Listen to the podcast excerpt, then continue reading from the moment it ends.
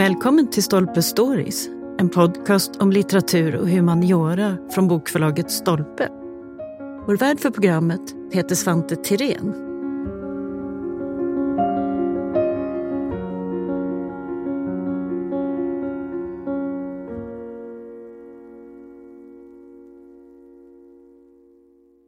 Ibland så firar vi högtider utan att veta riktigt varför. För vem håller till exempel reda på bakgrunden till midsommar eller valborgsmässoafton? Och hur var det med nationaldagen? Vad var det som hände just den 6 juni? Ja, en som vet det är folkloristen Tora Wall som skrivit boken Högtider och traditioner. I det här avsnittet ska hon berätta mer om firanden under sommarhalvåret.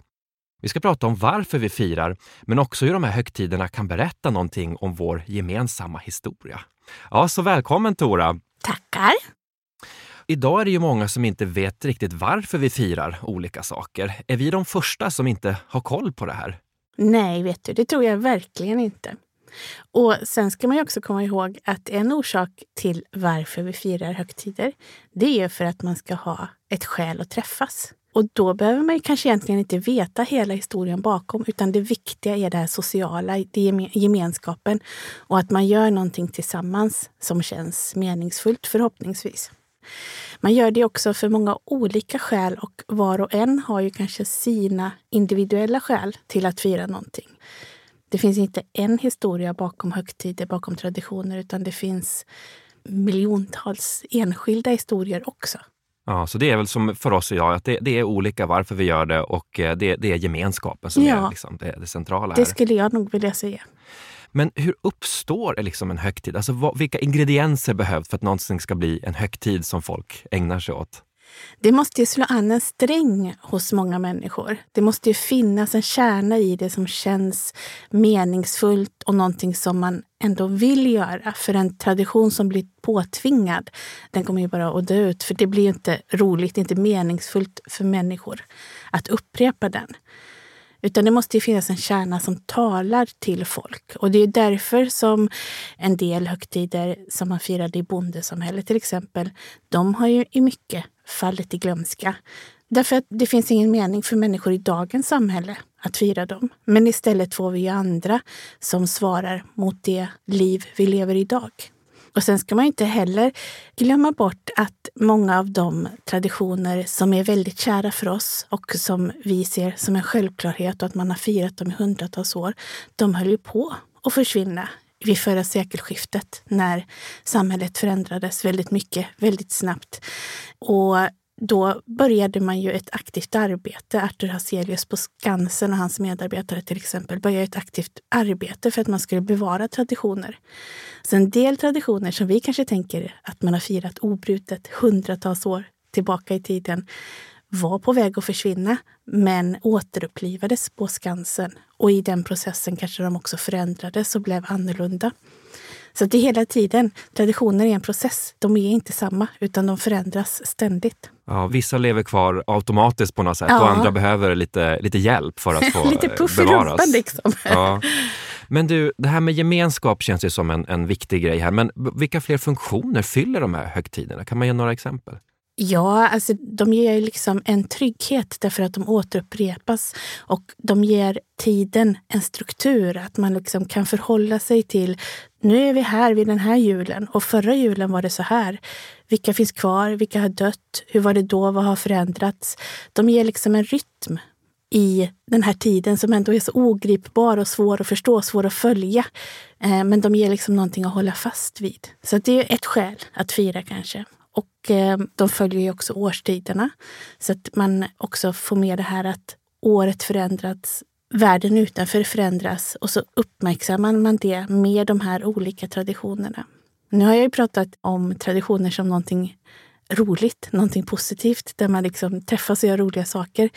Men det finns ju också traditioner där man får ett utrymme att sörja till exempel alla helgona. Där får man tid att minnas, att sörja och gå till graven och tända ljus. Och det är en annan sorts känsla, men det ger liksom utrymme för den här. I traditionerna och i de här högtiderna så ger man utrymme för olika känslor som kanske behöver bearbetas och som man behöver få uppmärksamma och känna ett tag och sen kan man gå vidare. Just det, allt är inte fest och roligt Nej, utan precis, det finns annat också. kan traditioner också ha en slags kontrollerande funktion eller att man absolut. håller folk i schack? Och sådär? Ja. ja, vad bra att du sa det. För absolut, visst kan de ha det. De kan ju vara oerhört kontrollerande och man behöver ju inte alls uppleva traditioner som roliga utan de kan ju kännas väldigt jobbiga. För att det blir ett krav att man ska komma och vara närvarande och det kanske är någon som bestämmer om hur traditionen ska se ut. Och traditioner kan ju också användas ur ett maktsynpunkt liksom, av samhället. Att man skulle kunna kräva att man firar någonting. Ja. Och en funktion då som kanske är ganska uppenbar, det är väl också identitet, eller hur? Att mm. Det är ju identitetsskapande. Vi vet, eller tror oss veta, mer om vilka vi är när vi gör det här. Ja, så är det ju. Och på sätt och vis så gör man ju också det. Traditioner är ju en del av dem vi är. Och ett sätt att eh, träffa, man får ett tillfälle att träffa de som står en nära. Och i varandra speglar vi oss också och bygger vår identitet och vår bild av vilka vi är. Och i det här har ju traditionerna faktiskt en väldigt stor roll. Och jag tror att eh, nu kanske man på ett annat sätt också har blivit uppmärksammad på just traditionernas betydelse för oss i och med pandemin. Att när man inte har kunnat fira traditioner som man har kunnat göra förut, då har man också kunnat se hur viktiga många faktiskt upplever att de är att eh, det finns en stor betydelse för hur vi definierar oss själva i traditionerna. Mm. Sommarhalvårets traditioner de, de skiljer sig lite grann från vinterhalvåret. Så Vad är det för olikheter och likheter som man kan prata om här i olika årstider? Ja, en väldigt tydlig lik, eh, olikhet är ju att om sommaren så är det lättare att vara ute. Så då kanske man har traditioner som man firar utomhus i större utsträckning. Nu är det ju inte alltid så när man bor i Sverige. Men vi har åtminstone en idealbild om att det är vackert väder och man kan vara ute och så får man springa in och ut med bordet på midsommarafton och sådär.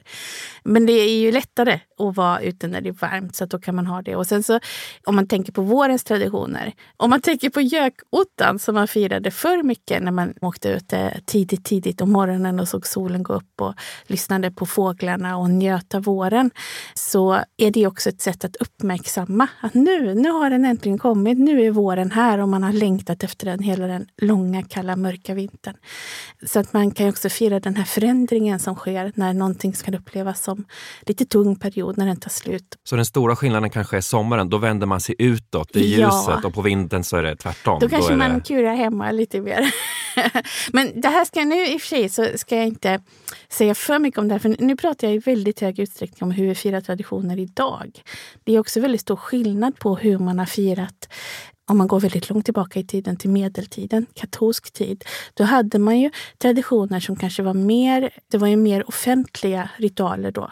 Sedan efter reformationen så blev man ju mer familjetillvänd. Man betonade familjens betydelse, att, att högtider var någonting som man skulle i högre grad fira i liksom hemmets trygga vrå. Så då vänder man, det är också en sån här skifte i attityden ja. mot högtiden, att då ska det vara det inre eller? Ja men precis, ja. då blev man mer, man mer uppmärksammade familjens betydelse. Ja. Men om vi tar ett exempel här så har vi ju Sveriges nationaldag 6 juni. Men det är inte speciellt många som vet varför vi firar den 6 juni. Nej, det är ju inte det. Och det kanske beror på att det inte är en tradition som har fötts fram särskilt organiskt utan det är i väldigt hög grad en skapad tradition därför att man kände att man borde ha en nationaldag. Och innan man lyckades komma fram till vad nationaldagen, när den skulle vara och vad den skulle innehålla, så var det en ganska lång process som eh, engagerade många och man diskuterade det här väldigt mycket. Men till slut så enades man om den 6 juni som är Gustav Vasas födelsedag. Man gjorde också en förändring som gjorde samhället mer demokratiskt på den här dagen. Så att det liksom uppmärksammar dels Gustav Vasa som ju i historisk tid har ju framställts som den stora landsfadern. Det var han som gjorde Sverige till ett rike. Samtidigt som man ju i efterhand också kan konstatera att han var ju en ganska Många av de här kungarna har ju varit ganska tyranniska och det fanns ju mycket tvång, mycket som kanske var lite sådär i det han gjorde också. Så för människor idag så känns det kanske inte helt bekvämt att fira nationaldagen därför att en kung... Och det är så långt bort. och det är så långt bort. Det är liksom 1500-tal, det är ju medeltiden. Men då har man ju också lagt till att det är det här med att man fick ett mer demokratiskt samhällsskick. Och det skedde i början på 1800-talet som är närmare i tiden. Men finns det en risk då att nationaldagen är en sån högtid som kanske försvinner sen? För den har ju aldrig riktigt fått djupt fäste på det där sättet som, som annat. Eller? Vet du, jag tycker att det är så svårt att gissa på sånt. För det kan ju faktiskt också vara helt tvärtom. Det kanske är just för att den är så ny eller förhållandevis ny, att det ännu, liksom, ännu inte har fått den här formen, innehållet som den kanske kommer att få. Människor kommer kanske att ladda den med ett annat innehåll. Från början så var det ju att Hazelius var ju en av de drivande även i den här frågan. Han var ju en oerhört engagerad kulturpersonlighet. Ja, Skansen-grundaren. Precis, ju, ja, ja, men precis. Han som grundade Skansen och Nordiska museet. Och I början så var ju också svenska flaggan av väldigt stor betydelse här. Att man ville lyfta fram fram den svenska flaggan som innan den här processen tog sin början egentligen inte var särskilt betydelsefull. Därför att då var flaggning någonting som man eh, kanske i första hand använde sig av till sjöss där man behövde signalera. Och i, i sammanhang där man behövde det av rent praktiska skäl. Det hade inte riktigt den här symboliska Eh, laddningen som den har fått senare. Men då vävde man ju också in det här. Så till början så var det ju svenska flaggans dag, sen så formades det om till nationaldagen. Ja. Midsommar brukar man prata jättemycket om vad den betyder och var den kommer ifrån. Eh, och det finns en del myter om den också. Kan du hjälpa oss att reda ut lite grann alltså, hur gammalt är till exempel midsommarfirande? Det är svårt att svara exakt på hur gammal midsommarfirandet är därför att vi inte vet exakt hur gammalt det är eller hur alla traditioner har utvecklats och kommit till. En väldigt populär tanke är ju att midsommar har sin föregångare i en forntida solfest till exempel, i någon form av offerhögtid. Men det här har vi väldigt lite kunskap om så det kan man inte säga att det är så. Däremot så kan man inte helt utesluta att det har funnits någon form av eh, till exempel vikingatida blot någon gång under början på sommaren som kanske har påverkat det tidiga midsommarfirandet. Just det, och blot är en sån här offerceremoni. Ja, men precis. Ja. Blot är en offerceremoni. Men det finns helt enkelt för lite kunskap för att man ska säga någonting med allt för stor säkerhet om det.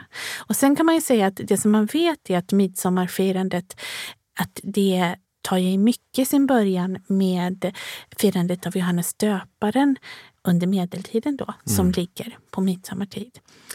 Och då tänder man bål till exempel, vilket man tror kan vara en, en av de äldsta sederna knutna till midsommar i Sverige. Att man tänder stora bål som man samlas vid. Däremot så är det inte helt klart om det här är en sed som kommer från kontinenten med firandet av Johannes döparen eller om det kan vara någonting som också har funnits tidigare. Det finns inga belägg för det, men man kan inte riktigt utesluta det heller. Så det är mycket vi inte vet. Det är väldigt mycket vi inte vet. Men jag ska säga en sak som man nästan måste ta upp här och det är midsommarstången. För det är väldigt vanligt att man hör att midsommarstången det skulle vara börjat som en forntida fallosymbol som man liksom reser i någon sorts fruktbarhetsritual. Och där kan man faktiskt med säkerhet säga att det finns inga som helst belägg för det. Utan det verkar som att midsommarstången är en tradition som man får in, som man lånar in från Tyskland eh, och att det här sker någon gång under senmedeltiden. Hur kommer det sig att folk uttalar sig så tvärsäkert hela tiden. Ja, men det vet ju alla att midsommarstången är det här. Alltså... Ja, men alltså man känner sig ju ofta väldigt säker på de här sakerna. Och visst är det en lockande tanke att midsommarstången skulle vara en fallosymbol. Det är ju väldigt publikfriande och en väldigt rolig sak att berätta. Och det blir ju kanske också därför som man hör det så ofta som man känner sig väldigt säker på att det måste ju vara så. Eh, men eh, det första gången som man hör talas om det är ju under senmedeltid och sen finns det avbildat midsommarstänger från 1600-talet. Så det är de äldsta beläggen för att man har haft det. Och man vet ju också att det motsvaras av liknande traditioner på kontinenten där man har har rest stänger som har samlats runt i samband med majfirande. Kan man se det här som en del av själva traditionen, att vi plötsligt förvandlar saker till fakta lite sådär? Ja men absolut, det, det, är åtminstone, det är ju som en del av det här. Tanken på traditioner, i den finns ju att det ska vara någonting väldigt gammalt som går tillbaka till urminnes tider. Så vi är ju liksom programmerade av att tänka så kring traditioner. Just det, ska man bråka lite om det. ska man bråka och, lite och vem ja. har rätt egentligen? Och, det är roligt att vara den som är expert och sådär. Ja, det, man har väldigt mycket att prata om helt enkelt ja. när man firar för då kan man ju spekulera och ja, Precis. Surströmming är ju en annan sån här del av midsommar. Visst är det också tradition. omtalad. Men, men är det en riktigt gammal grej eller är det någonting nyare? Och det beror på hur man ser det. Att man, att man äter de här äh, syrad fisk, alltså fisk som har konserverats för att hålla. Det har man gjort oerhört länge. Och det, var ju liksom, det hörde ju till vardagsmaten och också var en väldigt viktig exportvara i Sverige som man skickade ut i världen. Inte just exakt surströmmingsreceptet, men liknande mm. rätter. Men sen att man ser det som en festmat, det har ju liksom vuxit fram lite med tiden och blir ju mer och mer centralt när man ja, hur ska man säga, när man kanske i allt högre grad blir urbaniserade och man liksom letar efter sätt att hålla kvar vid det förflutna och sin egna identitet som tillhörande kanske någon viss landsdel, så blir de här formerna av traditionerna kanske viktiga på ett annat sätt. Och för surströmmingen är ju, som ju säkert alla som lyssnar vet ju det, men att det är knutet i väldigt hög grad till Norrland idag. Att man ser det som något väldigt typiskt norrländskt. Och att då blir surströmmingspremiären och att äta surströmming ett sätt att hålla kvar vid och kanske manifestera den här norrländska identiteten. Jag tycker faktiskt ganska mycket om surströmming. Men det är ju många som tycker att den kanske smakar lite suspekt och att den framförallt luktar väldigt äckligt. Och då har man den här burken och så kanske man kan ta fram den för folk som kommer från andra landsdelar eller eh, andra länder och bara kolla här, du ska veta det här. Så att det blir en grej runt att det är en väldigt, väldigt speciell maträtt också. Ja, det är också verkligen en sån conversation starter ja, på precis. olika sätt. Ja. Bröllop är ju någonting som också firas jättemycket just under sommarhalvåret. Har det alltid varit så eller är det någonting nytt att det är just sommaren man vill gifta sig på? Bröllop i bondesamhället var ju för väldigt många knutna till när man var ledig. När man hade liksom en tid på året där man kunde låta bli att jobba och istället ha fester. Och då var ju pingst till exempel var ett sånt tillfälle där man hade flera dagar i rad när man kunde ställa till med fest och gifta sig. Och sen så runt Mickes mässa hade man ju också en ledig vecka men det var den här slankveckan pratar man om när, när pigor och drängar hade rätt att vara lediga under en period och man bytte arbetsgivare eventuellt och sådär. Och då var det också ett eh, bra tillfälle att ställa till med bröllop. Men detsamma gällde på julen, så då kunde man även ha bröllop där någon av de dagarna. Så det var kanske i större utsträckning knutet till att man var ledig än till en viss årstid. Sen finns det ju oerhört mycket praktiska fördelar med att göra det på sommaren. Så att eh, på det sättet så kanske man valde pingst till exempel, om man hade möjlighet. Men det var väldigt många olika saker som spelade in där. Ja. Nu har vi pratat om ganska kända högtider som alla vet om och så, men de här som har glömts bort och försvunnit, trefaldighetsdagen till exempel. Ja. Vad är det för någonting? Trefaldighetsdagen var en dag där man i bondesamhället eh, besökte olika källor. Ofta fanns det en särskild källa som man kallade för trefaldighetskällorna. Och de här föreställningarna om magiska källor, de är ganska utbredda, och finns på många, många olika ställen. Och man tänkte sig att eh, de här eh, källorna hade en särskild magisk kraft som också blev starkare under speciella tidpunkter på året. Då kunde man gå till dem för att få hjälp, framförallt med olika hälsoproblem. Eh, ofta så kanske hudåtkommor till exempel, så kunde man badda med det här läkande vattnet. Men man kunde också dricka vattnet eh, och bada i vattnet kanske för att skaffa sig hälsa och bli stark och frisk under det kommande året. Och man kanske går dit, offrar en slant för att det finns en, en liksom tanke på att det är någon sorts magisk kraft som finns här och att då måste man ge någonting för att få någonting tillbaka. Så man kanske offrar någonting. Och så det, det, finns ju alltid det här individuella också, att man kan tänka sig att man gick dit om man hade svårt att få barn, mm. eh, till exempel. Det låter ju som en väldigt fin tradition. Varför har den försvunnit? Det är ju en väldigt fin tradition, men det är också är mycket kanske knuten till att eh, man var utlämnad på ett annat sätt till de här magiska föreställningarna för att bota sjukdomar, för att behålla sin hälsa. Det är liksom föreställningar som är sprunget ur en annan tid i väldigt hög utsträckning. Idag kanske vi har liknande föreställningar, men vi har också fler alternativ för hur man ska gå tillväga när man får problem. Det tillhör ju också det skiktet av traditioner och föreställningar som kanske i högre grad föll i glömska efter industrialiseringen när man eh, blev mer urban och började flytta till städerna. Just med Trefaldighetskällan så var det också en, att där flyttades traditionen successivt och med tiden allt mer över till midsommarafton. Att det blev då man gick till de här speciella källorna. Så, och det, det här är inte egentligen någonting konstigt. Man kan ju lätt tro att det är alla de här traditionerna har försvunnit med det moderna samhället. Men så är det ju inte, utan även förr i tiden så fanns ju den här äh, förändringen att ibland så flyttades en tradition till en annan tidpunkt eller försvann när det inte längre fanns någon mening med den för människor. Så att, att traditionen försvinner är ju inte någonting som är unikt för vår tid. Nej, utan det. det. har ju alltid pågått. Och de här förändringarna har ju funnits med hela tiden. Särskilt om man får stora brytningar i samhället. Till exempel, en av de största brytningarna när det gäller traditioner måste ju ha varit när man övergick från det förkristna samhället till det kristna. Då skedde ju många stora förändringar i föreställningsvärlden.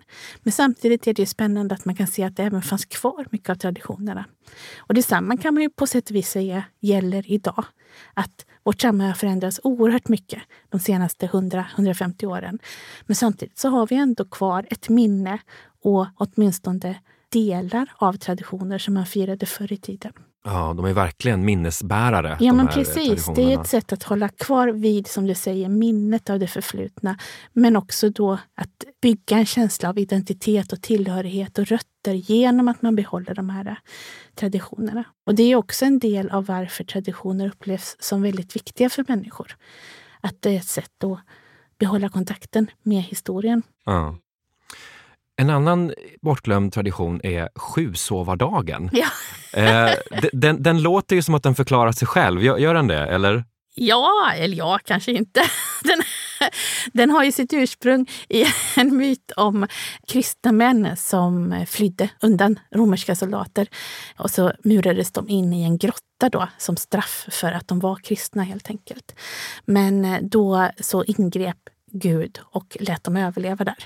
Så att de kom ut sen flera hundra år senare. Och det kan man väl säga var själva definitionen av att vara en sjusovare är att sova i en grotta i flera hundra år. Men sen har ju den här dagen, den fanns med i liksom den katolska kalendern och kyrkans, de viktiga dagarna hade i kyrkan då. Och sen har den överlevt, kanske på grund av att den har ju ett ganska roligt namn. Men att man då knyter den till mer lekfullt folkliga föreställningar om att den som sover längst på sjusovardagen, den kommer att, att sova, försova sig hela året. För att det fanns ju en sån här väldigt tydlig eh, moralisk eh, laddning i att det var bättre att vara uppe tidigt och vara energisk och på och börja jobba än att ligga Ja. och dra sig i sängen. Som och det är kan man säga. Som det är fortfarande. Eh, Men det kan man, och det kan man se, inte bara på sjusovardagen utan även på andra dagar. Nyårsdagen till exempel var det viktigt att vara tidigt uppe, annars så skulle man sova länge hela året. Ja. De bortglömda traditionerna, de som har försvunnit, är det några du tycker vi skulle kunna ta upp igen? Har du några favoriter? Alltså jag är ju väldigt förtjust i Mikkelsmäss. Och man kan väl ändå säga att Mikkelsbergs har ju på sätt och vis fått någon sorts renässans. Att man har börjat hålla de här äh, marknaderna i slutet på sommaren, september. Eh, Mikkelsmäss är 29 september då. Att man uppmärksammar den här brytningen mellan sommar och höst. Vilket ju är en väldigt vacker årstid och också för många kanske upplevs som lite, lite sorgesam. Att man sörjer liksom att sommaren är slut, att hösten är på väg. Men det finns något väldigt fint i det också. Och så tycker jag att det är ju något överdådigt med de här höstmarknaderna med, där man kan köpa grönsaker och rotfrukter och sådär. Så att, skulle jag önska någonting så skulle det vara kanske att man fick lite mer festlighet kring Mikkelsmäss. Ja. Det känns ju som att alla högtider idag, då äter vi som bara Ja. den. Har mat alltid varit viktigt i det här? Ja, det har det faktiskt varit. Mat är en oerhört stor del av traditionerna. Och förr så hade det naturligtvis att göra med att man kanske inte alltid hade så mycket mat att äta. Och då var ju traditionen ett tillfälle då man verkligen ansträngde sig och sparade ihop och försökte få till så att man skulle ha det extra festligt. Vid jul till exempel så var det ju en plikt, någonting som man var tvungen att göra, att se till att man skulle ge fattiga i trakten, att de skulle få julmat och kanske julljus och tända och sådär. Att man skulle dela med sig av det här överflödet också. Men det handlade om att man för en liten del av året skulle känna att man hade ett överflöd när man faktiskt skulle kunna äta så mycket man ville. Och det kan man kanske se som en sorts grund i det här. Och sen så är det ju en väldigt mänsklig sak. Mat är ju viktigt för människor. Och i maten finns ju smakerna, det finns dofterna. Det är de här sakerna som eh, vi knyter minnet till. Många, om man till exempel tar barndomsminnen, inte bara kring traditioner utan i allmänhet, så är ju många minnen knutna till smakupplevelser eller dofter.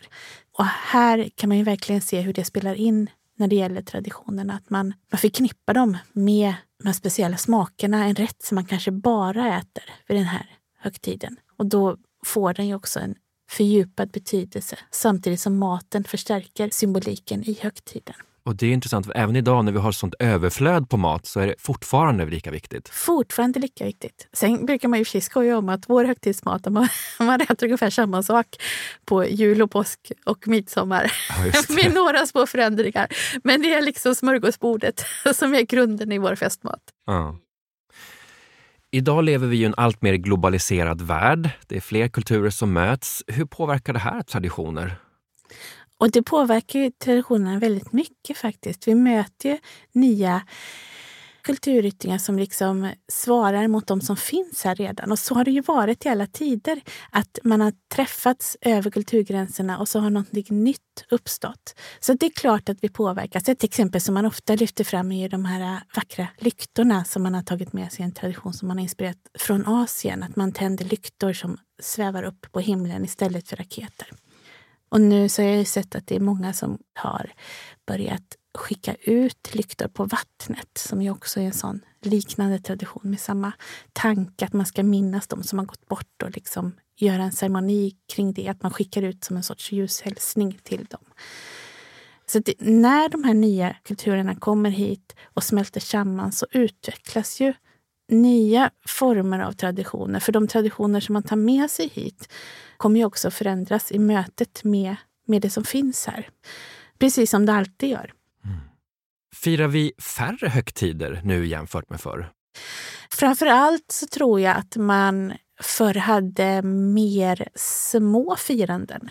Till exempel så firade man ju olika arbetsmoment när de tog slut. När man var klar med slotten hade man slotteröl kanske. Och efter skörden var inne då hade man de här stora, då var det ju liksom Mickes mäss och man hade de här stora skördefesterna. Så man var ju duktig kanske på att i det lilla faktiskt uppmärksamma när man var klar med ett arbetsmoment på ett sätt som vi har tappat idag. Och våra liv kanske ser mer likadana ut ja, över hela året nu. Alltså att vi inte är ute i fält i sommaren och, ja. och instängda på vintern. Utan det, Precis. Ja. Men man ska väl också kanske komma ihåg att vi firar ju, vi firar ju fredag till exempel. Och vi firade ju ofta kanske mer storslaget än man hade möjlighet att göra förr. Eh, så på så sätt har vi också smugit in små firanden här. Man ska också komma ihåg att alla människor i det förflutna firade kanske inte alla traditioner som fanns under den tiden. Utan man kanske firade de som var särskilt angelägna för en själv på samma sätt som vi gör idag.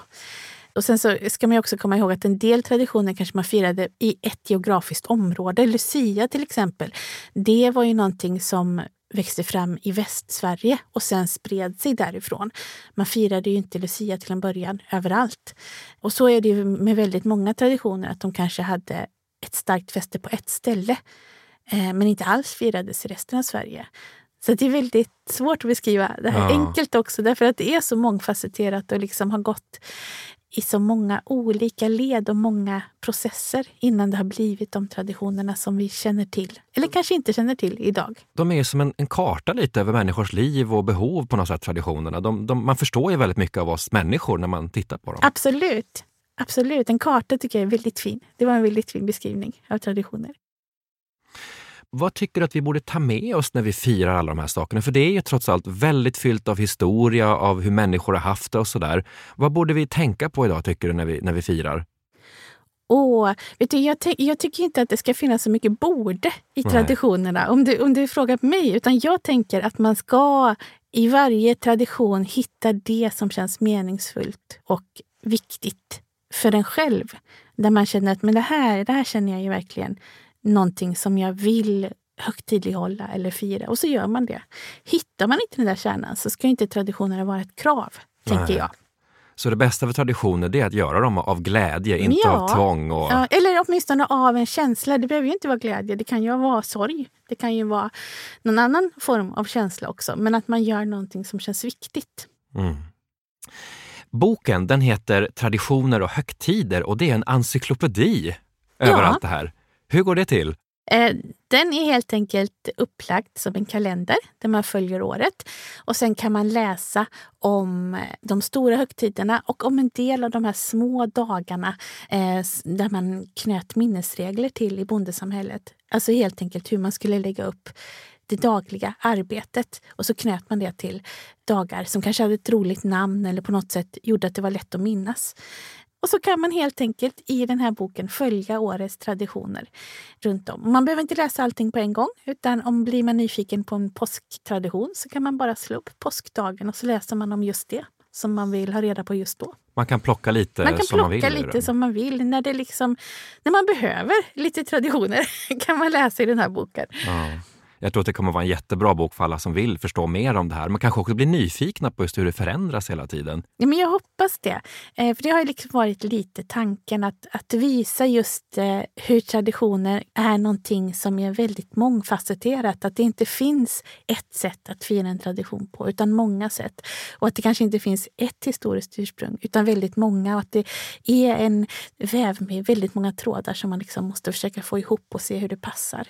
Och Det är också väldigt spännande det är väldigt spännande ja. att försöka jaga bakåt i tiden, förstå hur någonting har uppstått och hur det har förändrats. Det säger väldigt mycket om oss som människor, om kulturen och om historien. Historien blir levande på ett annat sätt när man liksom kan förstå hur människor har firat högtider, hur man har sörjt vid begravningar, hur man har handskat med de här känslorna som traditioner är knutna till. Ja, jag tror att det kommer bli en jättebra handledning i varför vi människor behöver traditioner och, och samlas på olika sätt. Ja. Ja, men jättestort tack för att du kom hit Tora. Tackar.